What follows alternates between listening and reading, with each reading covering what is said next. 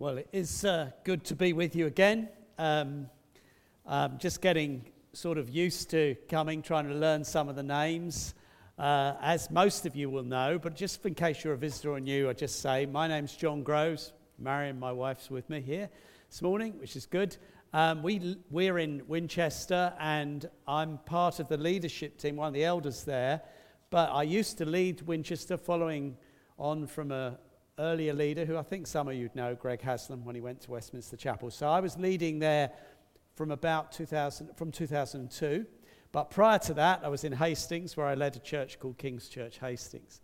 But I've recently, in recent years, handed over the leadership of Winchester to another young, slightly younger man, Steve Chick. And uh, I've been traveling around more within the group of churches we belong to, the family of churches called Commission and uh, helping and supporting up there and trying to bring uh, a bit of help if they're having a bumpy time or encouragement, fortunately, most of the time, and just support.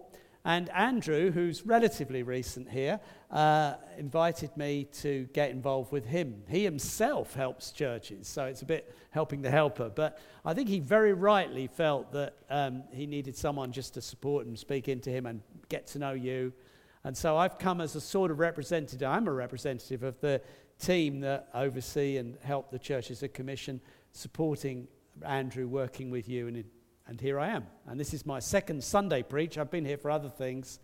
But Andrew asked me to speak on the Bible, the Word of God. He, he just wanted to do some basic stuff in these first months or year or two. And so I'm very happy to do that because I love the Bible and it's my, my favorite topic. And this is the, the second part of a two part sort of talk. Um, I, I think it was in, in, no, in February that I came and spoke on making sense of the muddle, which was really about the muddle of our lives, personal, but you know, only too obviously the nation we live in, the culture we're in, and how we need the Bible to help us there. And we focused our thoughts around 2 Timothy 3 16 to 17. If you could pop that up, thank you. Uh, just to remind you, which tells us all scripture is God breathed and is useful for teaching, rebuking, correcting, and training in righteousness, so that the servant of God may be thoroughly equipped for every good work. The Bible is very important for helping us to make sense of life and to bring strength and help to us. And the Holy Spirit works with the Word. Word and Spirit work together all the time the Spirit actualizing the Word, making it real in our lives. The, the Bible is our source of faith. As we read God's Word, faith comes. It tells us that. Faith comes as you hear the Word of God. So we must never neglect it. Apart from the obvious things of it correcting our lives and leading us in the right way, it's, it's our bread, it's our honey, it's, it's, it's spiritual food for us. And so we talked about that in a broader way last time. This time, I want to talk about making sense of the Bible, which was the title for this second part, second talk, because it's quite honest to say that when you do start reading the Bible, certainly as a new Christian, but even as older Christians, there are quite a few bits in it that you probably get a bit puzzled by. I'm not going to answer all your questions this morning, not at all. But I hope to give you a few guidelines about how we read the Bible and get the best from it. And uh, I myself would say there are many bits that I sometimes think, Lord, is that the best way of putting that? Um, and, and you, when, you, when you get to heaven, you think, I would have liked a lot more of sort of like the Gospels or, or maybe a couple more letters from Paul. And you could have cut down on Ezekiel if you like, Lord. I wouldn't have bothered too much with that. Or the first seven chapters, the second Chronicles. Or you know, you can, you can sort of feel like that yourself. You thought, this is like, it's quite a lot here. So, I mean, what, what, how do we handle it? How do we do it? And then there's the more serious challenges we sometimes have where we, we feel that some of this confuses me or disturbs me or I'm not sure how it fits 21st century Britain and stuff like that. So there are many, many questions we have, even though we love and respect the Bible. And I want to say that we need to learn basically how to read it and understand it largely for ourselves, in other words, our personal reading, but actually I think we need a little bit of a broader view because the Bible isn't just a me book, it's an us book. It, it's written for communities, it's written for churches, it's written for groups of God's people to learn together and to help each other and encourage each other and exhort each other out of it. And perhaps we'll get a good example of that from where my background little passage is this morning. And it is only background because I want to be practical, so I'll be quite quick on this bit. But my text, if you like, is Nehemiah 8, verse 8, which says this, and I'll give you the context a bit more in a moment. They read from the book of the law of God, that's their Bible, in effect, the Old Testament or parts of it. They read from the book of the law of God, making it clear and giving the meaning so that the people understood what was being read. Now, this is from Nehemiah 8, and I'm having it open. You're welcome to have it open or up on your tablet because I'll make a few references to it because I think it's a good sort of guideline about the Bible. First thing to say is there's unashamed truth that we need help often to do what it says here, to, to get clearly what it's saying and get the meaning so that we can understand what, it, what it's saying to us. And this is Ezra and the priests and the leaders who were teachers of the law helping people to get it. But this is not about academic scholar, you know, scholarship. You've got to be a, a great first in whatever Greek and Hebrew to do it. This is very ordinary at one level. These are, these are real priests. They were, of course, uh, more probably educated than the people around, but they are actually just trying to make sure people understand clearly what this is saying to them. And the context in Nehemiah 8 is quite a big gathering of people of all types and ages. And you get a summary in verse 2. The assembly that gathered was made up of men and women and all who were able to understand, which probably is a way of saying any child old enough to understand upwards. So it might be, you know, what we call teenagers and down into primary school age, probably. So we're, we're saying they're making the whole thing clear for the whole body. And we should never, um, we're never dumbing down the Bible, but we should never get sort of patronizing and esoteric and thinking, oh, you know, you've got to understand all this to be able. No, no, God wants to speak to ordinary people. The Bible is communication from the living God to men and women and young people as soon as they're old enough to understand.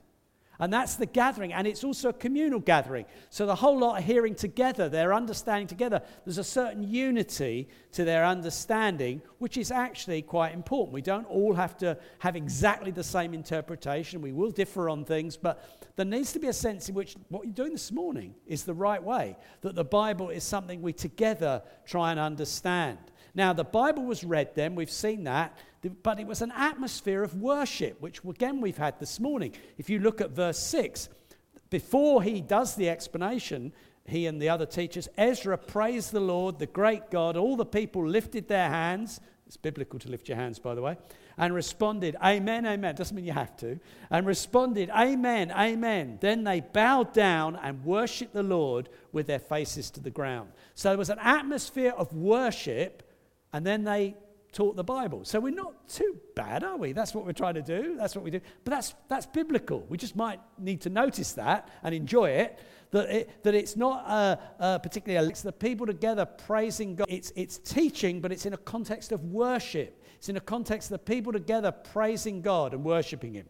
Then we've seen that what happened wasn't Ezra and his guys just tried to have a, a relevant talk about um, what was going on in Israel at that time and then try to attach a few verses to it. No, no. Their basis was to help people to understand what this was saying to them, which is really what most of us should be doing when we're preaching. This morning is slightly different, I would even dare to say myself, but we can have little exceptions. But normally, and I'm trying to do it now, we're trying to take the Bible and help us to learn from it and uh, that, that is the right way to do it, I, I would strongly say.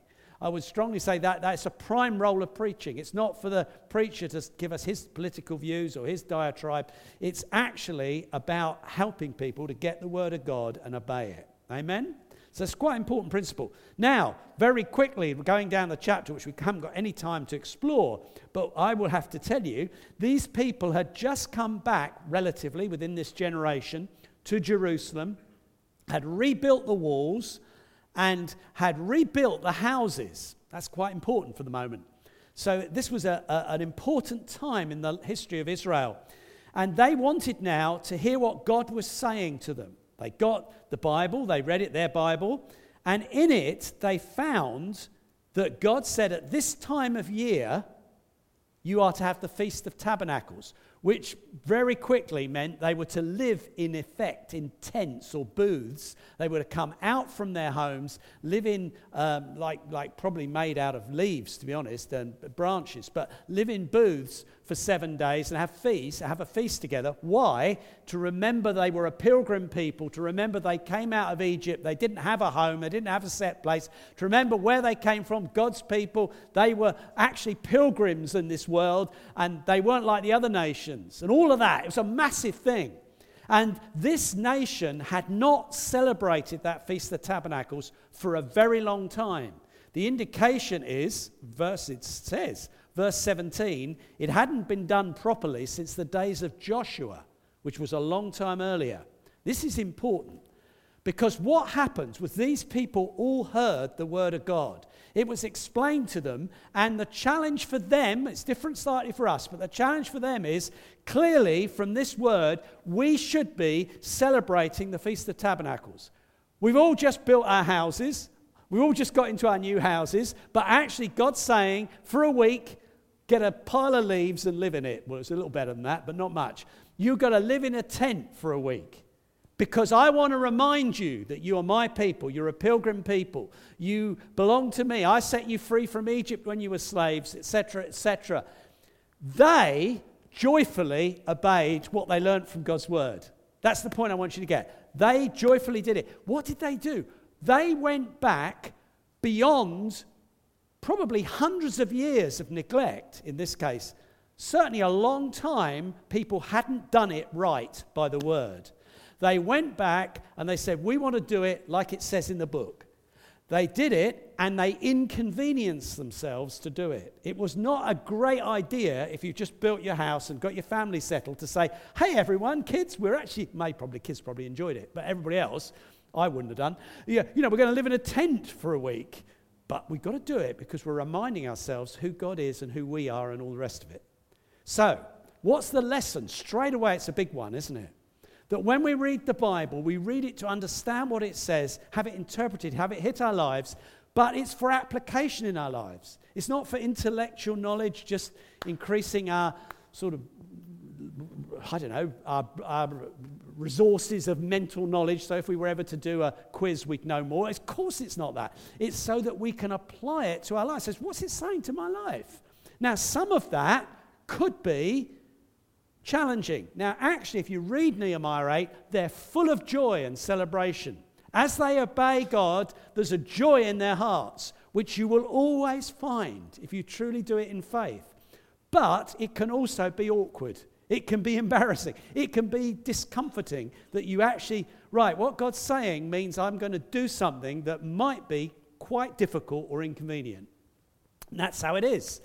And I would argue, quite strongly, that we need to be people of the word who are prepared sometimes to go back through and beyond human traditions, even though they've been around for hundreds of years, and say, what does God say?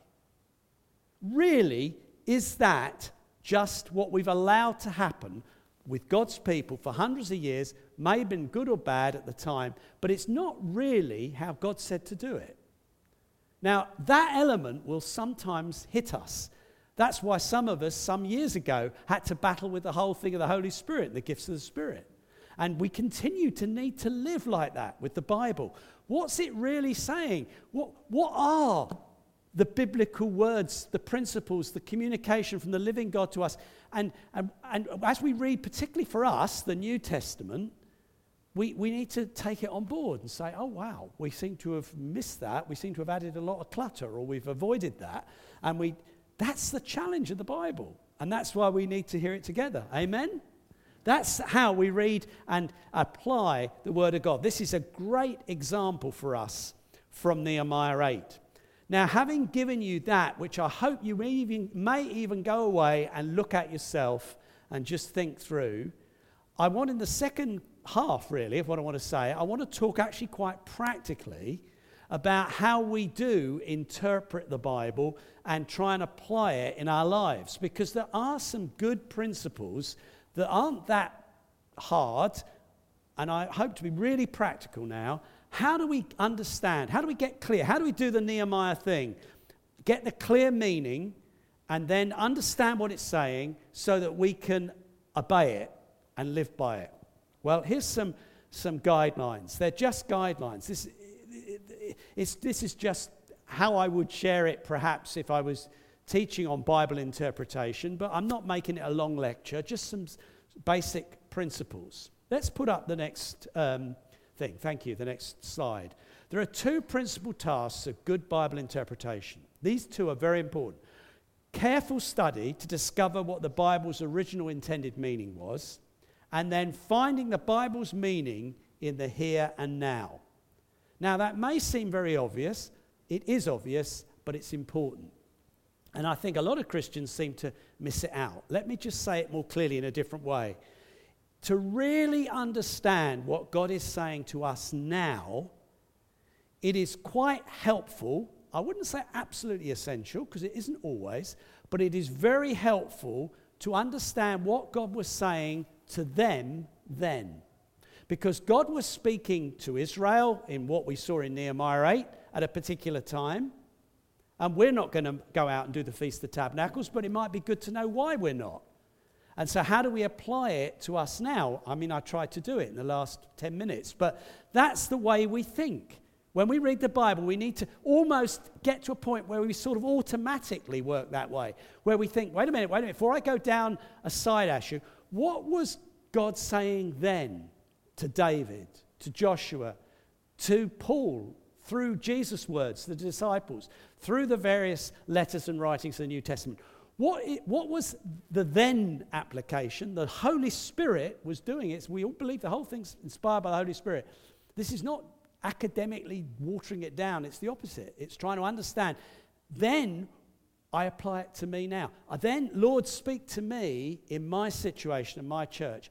And it's not going to be exactly the same, but the principles, the guides, the guideline of the original meaning helps us. That principle helps us to keep a clarity and to keep a sanity, really, in applying the Bible to us. Because historically, Christians have characteristically often gone off at a tangent when they miss this out, when they don't get it. And there's some places where it's more easy to make those mistakes. Some of the Old Testament, of course, it would be easy to make mistakes. So you get historically Christians doing all sorts of Things that are like, I don't know, burning witches, if you like.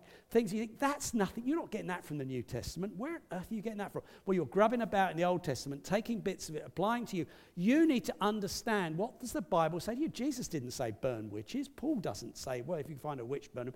You, so you need to, I mean, these are real issues. And historically, there's plenty of examples where Christians, you think some of the answer here is understanding how the Bible works.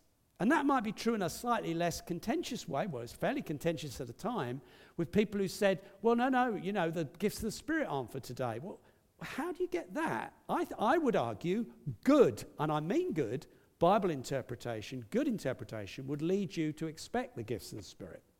Now, I haven't got time to explore that, but, and, uh, but I, think, I think we need to realize to not do this right can have significant consequences. Now, the, the, we don't want to get fearful. We just want to learn the best way to approach the Bible. So it helps us to find out what it meant then. And then, if I'm honest, with a humility and a prayerfulness, to find out what God's saying to us. And humility is quite a part of this that we, we come humbly to the Bible. We come to try and understand it. We know it's going to take a little bit of work and challenge to us as well. Let's talk about these two tasks. That's what I want to do over the next few minutes. The first one, the original and intended meaning. Now, I, as well as most of you, I need help from other people to do this. I, I, I was a teacher, but I was a teacher of English and history. And I have done some study of uh, theology, but that's not really what I rely on and nor most of us rely on. So, this is not saying we've all got to learn Greek and Hebrew. Most of us, the next uh, little slide will say, rely on the skills of others to sort of help us to get a little bit of understanding of the original meaning. But this is not beyond most of us. So please bear with me. I'm not asking you suddenly have to do a theology course. Lots of other people have been gifted by God in the church to help us. For example, people who translate the Bible well. And there are many hundreds of them who've done that, sometimes with pain and effort, if you think back to the uh, authorized version or whatever it is. But, but to be honest, we have people who've done all the hard work of giving us a pretty good idea what God was saying then. That's a basic start point. Let's talk about Bible translations for a moment. This is a very simple little thing of mine, and I'm not saying uh, um, I'm not saying it's absolutely accurate. It's just to give you an idea. If you, I don't know how new you are to, to, to being a Christian, so I hope it will help all of us. You will find we are blessed with many, many translations of the Bible. If you go to a Bible bookshop, you go into the West Point bookstall, there's, book, there's all sorts of different translations. In a way, it's almost too many, but that's just a personal view. I, I, I, mean, once upon a time, we didn't even have the Bible in our own language, going back hundreds of years. Now we have them all over the place, in all different varieties. But personally, I think you need to understand there's a little bit of a difference between them that they, some of them are more what I would call literal. They really try and translate into our language as best they possibly scholastically can with sense what the original said. So they're trying to be literal. But then you get what you might call free or paraphrase, where people add all their own thoughts and interpretations, which can be a great blessing, provided you realize that's what they're doing. And I think that personally, as you grow as a Christian, it's good to have two or three different versions. So I would use the ESV, which is the second one along there, English Standard Version. I now have started to use the Christian Standard Version Bible, CSB, which is a bit similar but a little more readable.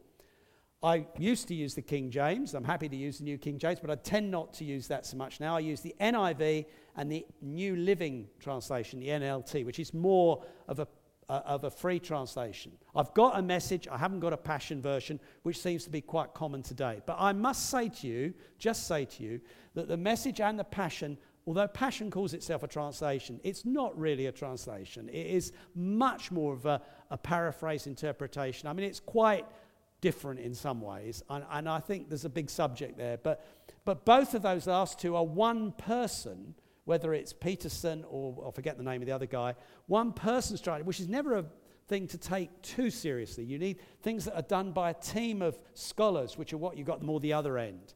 So, without rubbishing anything, it's best to say have a little range of Bibles, maybe two or three, so that you can compare a proper translated, best translation they can do type thing with a couple of much more interpretive ones, like the New Living Translation or something. And that will help you to just get a real sense what, it, what, what did it actually say at the time? What did it actually say at the time? And that's what you want to do.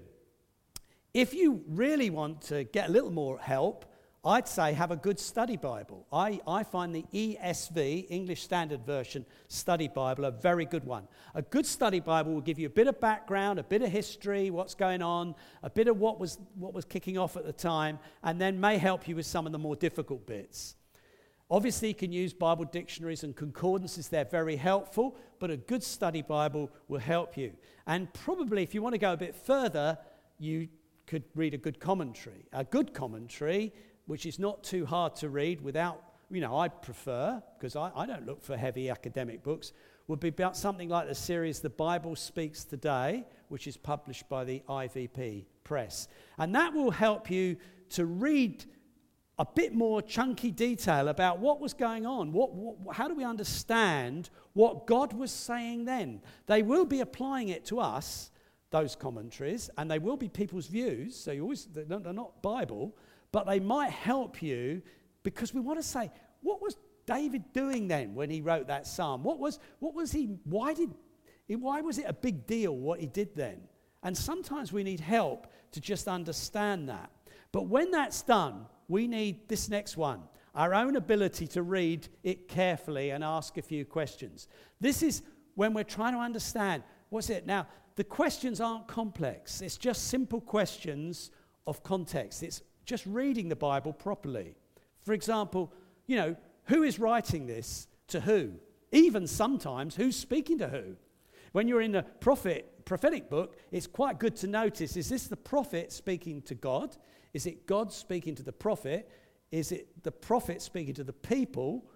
Is it directly God to the people? No, I mean, it's not, it's just careful reading, but it's quite useful to understand who's saying what to who. And so you, you, you look at what it actually says. In other words, you sort of read it, if you like, properly, like you'd read anything else. You'd read the paragraph and the context and think about it. But you might want to, if you've done the first bit a little bit and got a good Bible, be just thinking, hang on a minute, what do I know about, about this? What do I know that David or Joshua or what do I know was the background for Ezra or Nehemiah? Have I learnt a bit? And so I'm asking a few questions. What, what's he on about? What's he writing about? What's going on here? A little bit of background will help. Sometimes people um, use this word. They talk about it's important to understand the occasion of a book in the Bible. The occasion means what provoked, humanly speaking, what provoked it to be written. What do we know? Why, why would they have written that at that time? What was Israel doing wrong? That the prophets are trying to put right? Or, or what was Paul trying to address in his letter, etc., etc. Now, again, the ones I've mentioned, study Bibles and things, will help you with that. But it does help you to ask the right sort of questions. But you want to mostly ask questions about content. You know, what's it actually saying? What's God saying? Uh, what's the sense of this? What, what's the train of thought? Um, what's the challenge? Uh, and, and, and in doing that, you might ask yourself some quite basic questions. I, I need to remember this is poetry, or this is prophecy, or this is law, or this is history, you know, because it's slightly different how you read those different things.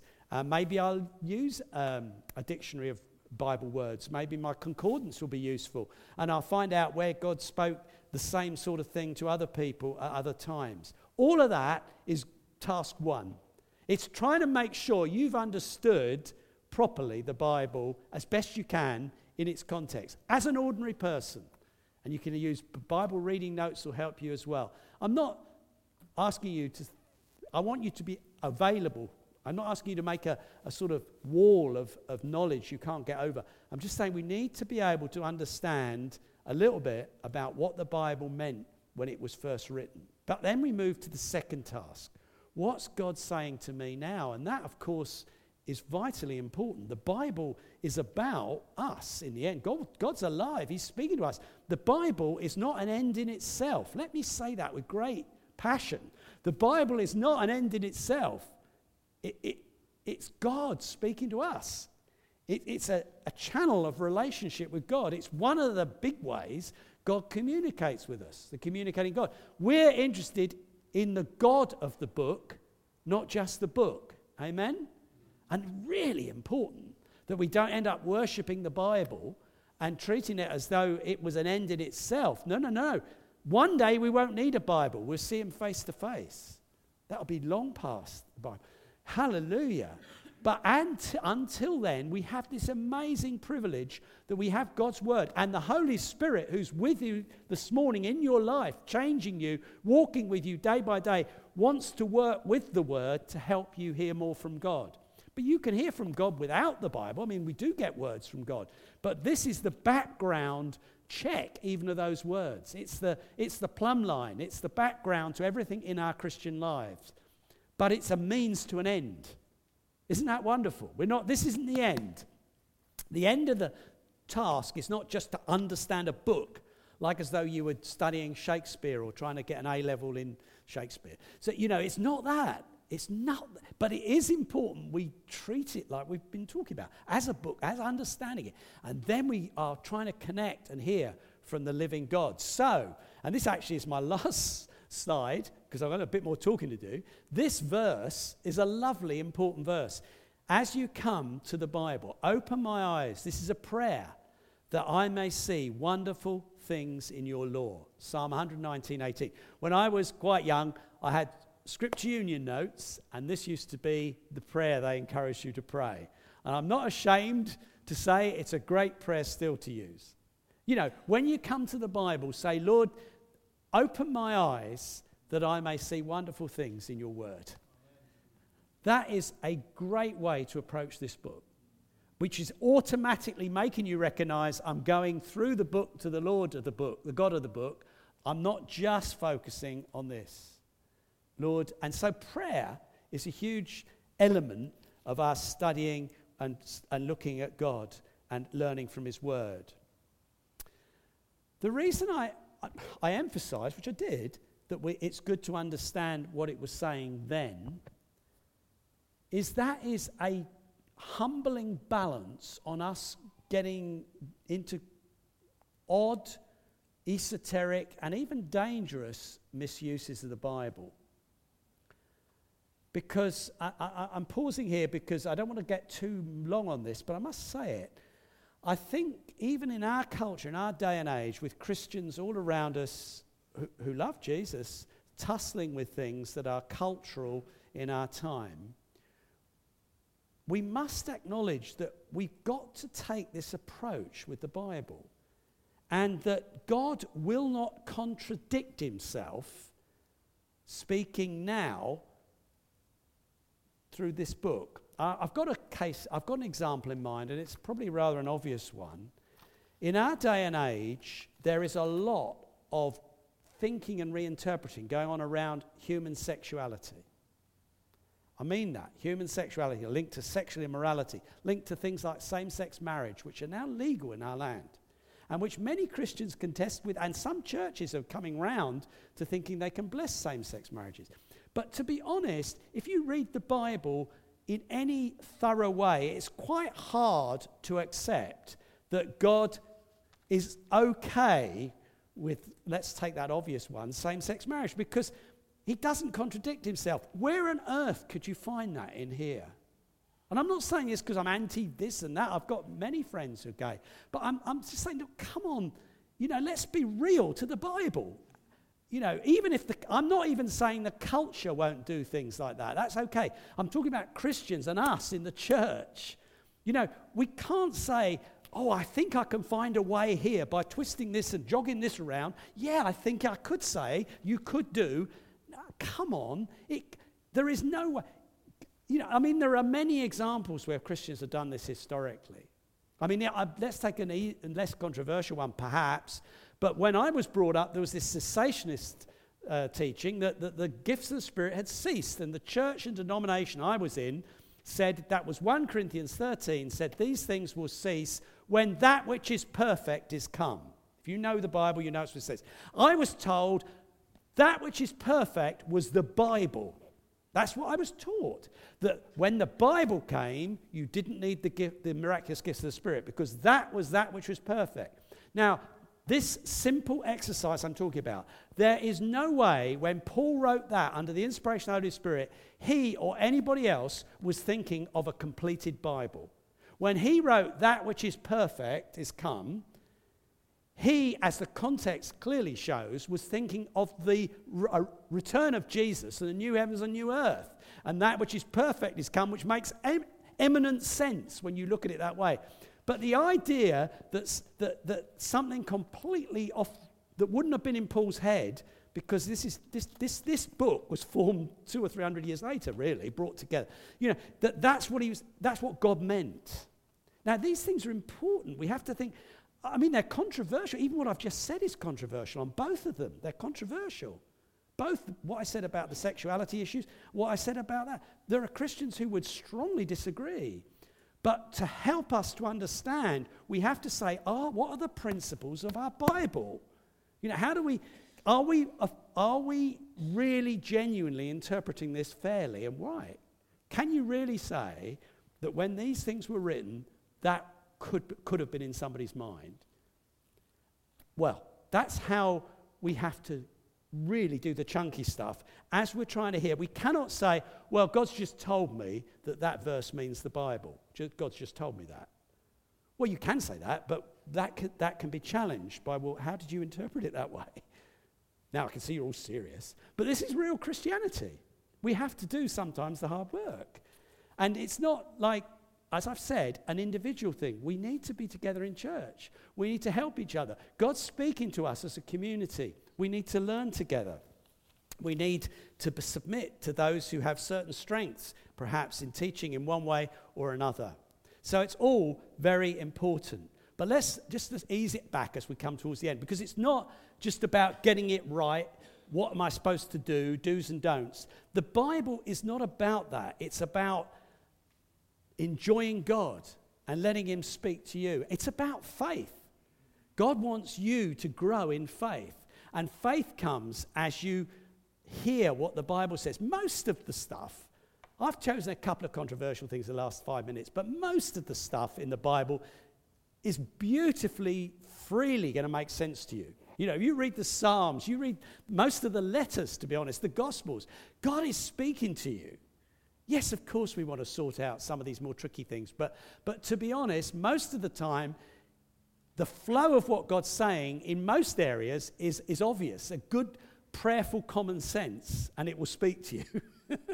but you know, you, you know there, there are things God's saying, and many things are not that different for us to them in the first, first, receive, first audience. Stuff like drunkenness, stuff like adultery, stuff like praise, worship, joy, knowing God as our Father. Um, you know, most of it, you know, you don't need an awful lot of interpreting. It still means the same for us. It, to tell the truth and not be deceptive, to, to, to, to, to be brave, to be courageous, and to obey God. And oh, you know, it could go on and on. It flows the same for us, doesn't it? It's not like, well, we, we, you know, all, there's so many tr- problems here that I'm not sure. I, no, no, most of it will speak. But we need to let God apply particularly the bit for us when we're studying it. What truth do you want me to see, Lord, today? What am I to be obeying here and applying in my lives? In my life. I just want to say a few, just uh, as we have got five minutes, just going to finish. 12, is that right? Yeah. Just a few little comments which are a bit, bit more, again, about just, just how we interpret it. I, I found this helpful when it first, someone first said it to me. The Bible examples are not the same as commands. Commands are commands, examples are examples. You can learn from examples, and, and God can speak to you from examples, but they're not the same as commands. Let me give you one. Jesus, we're told in the Gospels, got up early while it was still dark, went out alone to pray. Now, that's a magnificent example and you can be challenged by it and you can take it on board willingly, but it's not a command. It's an example. And, and you, you know, so an example and a command are not the same thing. Lots of little things to help us to understand. I mean, it, let's take um, a, practical. How do we choose church leaders? There's not many commands in the New Testament. There are examples, but the examples are things like prayer and fasting, the apostolic involved, there are things like, yeah, that with the church, the sort of balance between the apostles and the church saying amen to each other. If you look at, if you look at the appointments in Acts 6, uh, the, there are the qualifications, character qualifications in Timothy and Titus. Uh, not to do it hastily, and you, I'm just trying to think them up. There's lots of examples and things, but, but actually, there seems to be no rigid command about how you choose church leaders. It's fascinating, isn't it? You think, crumbs, that would be quite important, I would have thought. but God's quite capable of giving detailed commands because He does it in other places, but he, he, he chooses not to, which is partly because the New Testament is going to be for the whole world and transcultural, and God knew it was going to last at least 2,000 years. So we get in there and we get some examples which we need to seriously, prayerfully take. By the way, prayer and fasting, I don't often apply to that, choosing elders, but that's just I'm not saying I'm right. I think I'm probably wrong. But, you know, there's, there's stuff you, you, you know, you think, oh, right, the example is quite important, but there's no rigid rule about it. And it's just worth saying that because often in church history we get very uppity about how we choose our leaders and we all have fights over it. But actually, it's hard to find something to fight over, really, if you really think about it. And there seems to be quite a lot of flexibility about what you actually do because, in principle, if God hasn't given direct commands, you're free as a believer to do, if you like, what you want to do, modified by biblical principles of right and wrong, like, you know, obvious things. Is it breaking other, princ- other laws or rules? Is it beneficial? Is it addictive? Or, you know, what's the impact on other people? And all sorts of principles can apply. But, but if there isn't a command, there's a flexibility in there, which I think sometimes we. Um, as Christians, we haven't done well on historically. Um, uh, and I've got one other example in my head. Uh, my, my background in my denomination, um, they were very, some of them were very strict about Christians being buried and not cremated. And I respect that, and I personally would prefer to be buried. Marion knows that. not just yet, Marion. Um, but, but some Christians could get very, say, your cremation is pagan. I, won't, I know people in my background who would not go to a cremation of another Christian on the basis that it's not in the Bible. What's in the Bible is burial. That's right. But it's not a command, it's an example. and you've got to just be careful how you handle it. You may have a personal preference, like I've expressed my own, but I don't think you can turn it into a rigid command. You're not a proper Christian if you're cremated.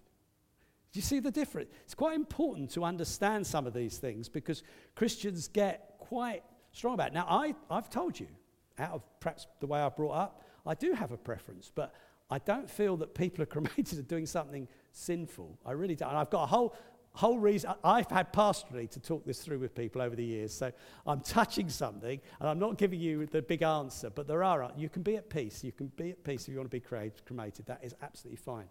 God's going to be able to sort it out on the day of the resurrection, which is what some people worry about. But, you know, bless them. You know, people were martyred and burnt at the stake. People are blown up and uh, lost in wars. And, you know, God's going to still be able to raise us up. Amen? So don't let anybody go home worried because I threw that one out. but I'm just trying to show you the difference between getting very heavy about an example, that, which is quite important to understand. Right, that was a digression, and we, we need to come to an end because you need to go home and have your lunch. I think that God has accepted the risk that we can get in a muddle trying to interpret. God's accepted it because the Bible is much, much better than just a list of rules and do's and don'ts. It's much better than that. It's a living book of real people meeting a real God and having real faith, and there are real villains, and there are real heroes, and there are real questions, and there are real mysteries just like our lives, because they are real lives. And you read them and you think, this is a hero of God and he's got three wives or something. How does that work? And you, you have to realize the Bible, God wants us to have it. It's 60% of this is, is real stories about real people, but people who met God and who speak to you. And that is how God has chosen to do it. I'm, I'm sorry, I'm getting excited. Give me two minutes to be excited. It's not just a rule book, it's not just a history book, it's got poetry in it. Think of Psalm 23. It's beautiful. We all love Psalm 23. But why, why didn't God just say, Don't worry, I'll look after you? That's, this is called providence. Providence means like that. You know, you like, like a rule with a dictionary definition. He didn't. He gave us a poem. Doesn't mention the word providence once. Doesn't, it just tells you the Lord is your shepherd.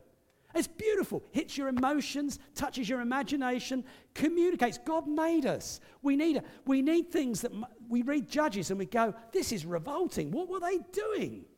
You're meant to feel it in your gut. It's not right. You're meant to know it's not right. But you're meant to know they did it and how God dealt with the thing. Or you, you read the passion that Paul feels and, and, and, why did God choose to give us letters? Why didn't He give it all rules? Some people prefer that. I'm delighted He didn't do that.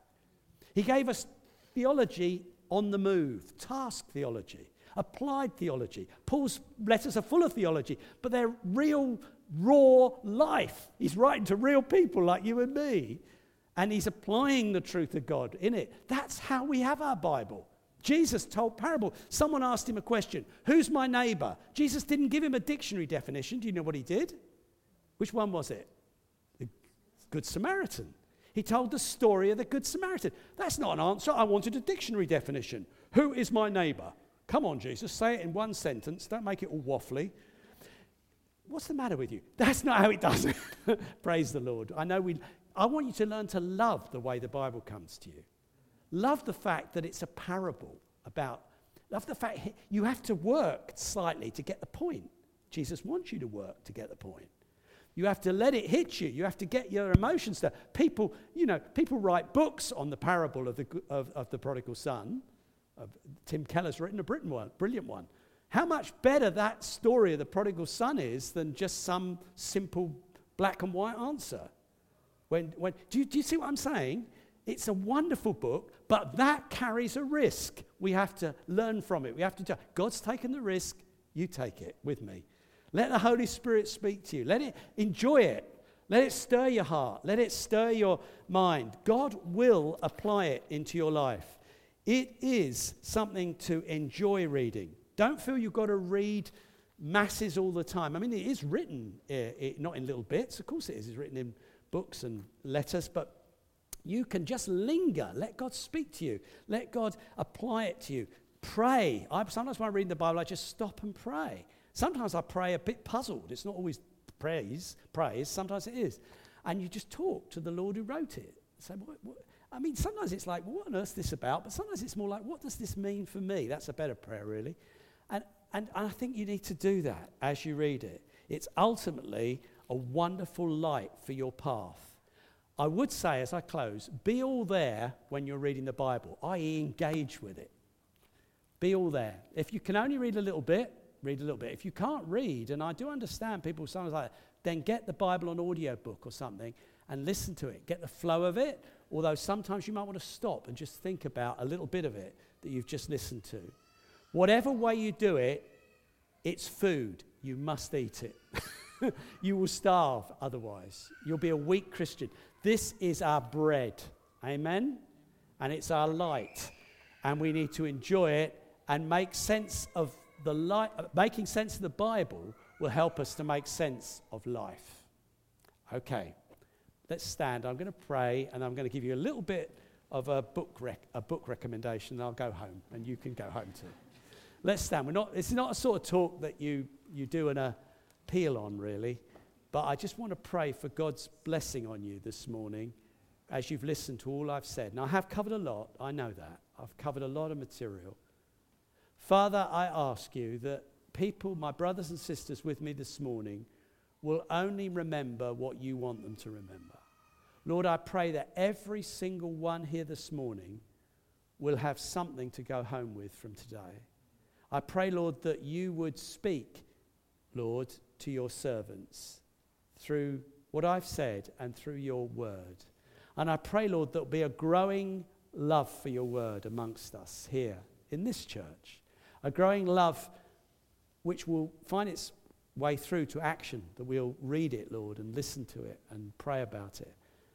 And I pray, Lord, that you'll continue to help us to walk in the light of your word. I ask that for your glory. And Lord, we look forward to the day when we're just going to see you face to face. But Lord, till then, thank you for giving us your word. Amen. Okay, you, you can sit down for a moment. I just want to recommend two books. If you're the sort who would like to read a mo- bit more, this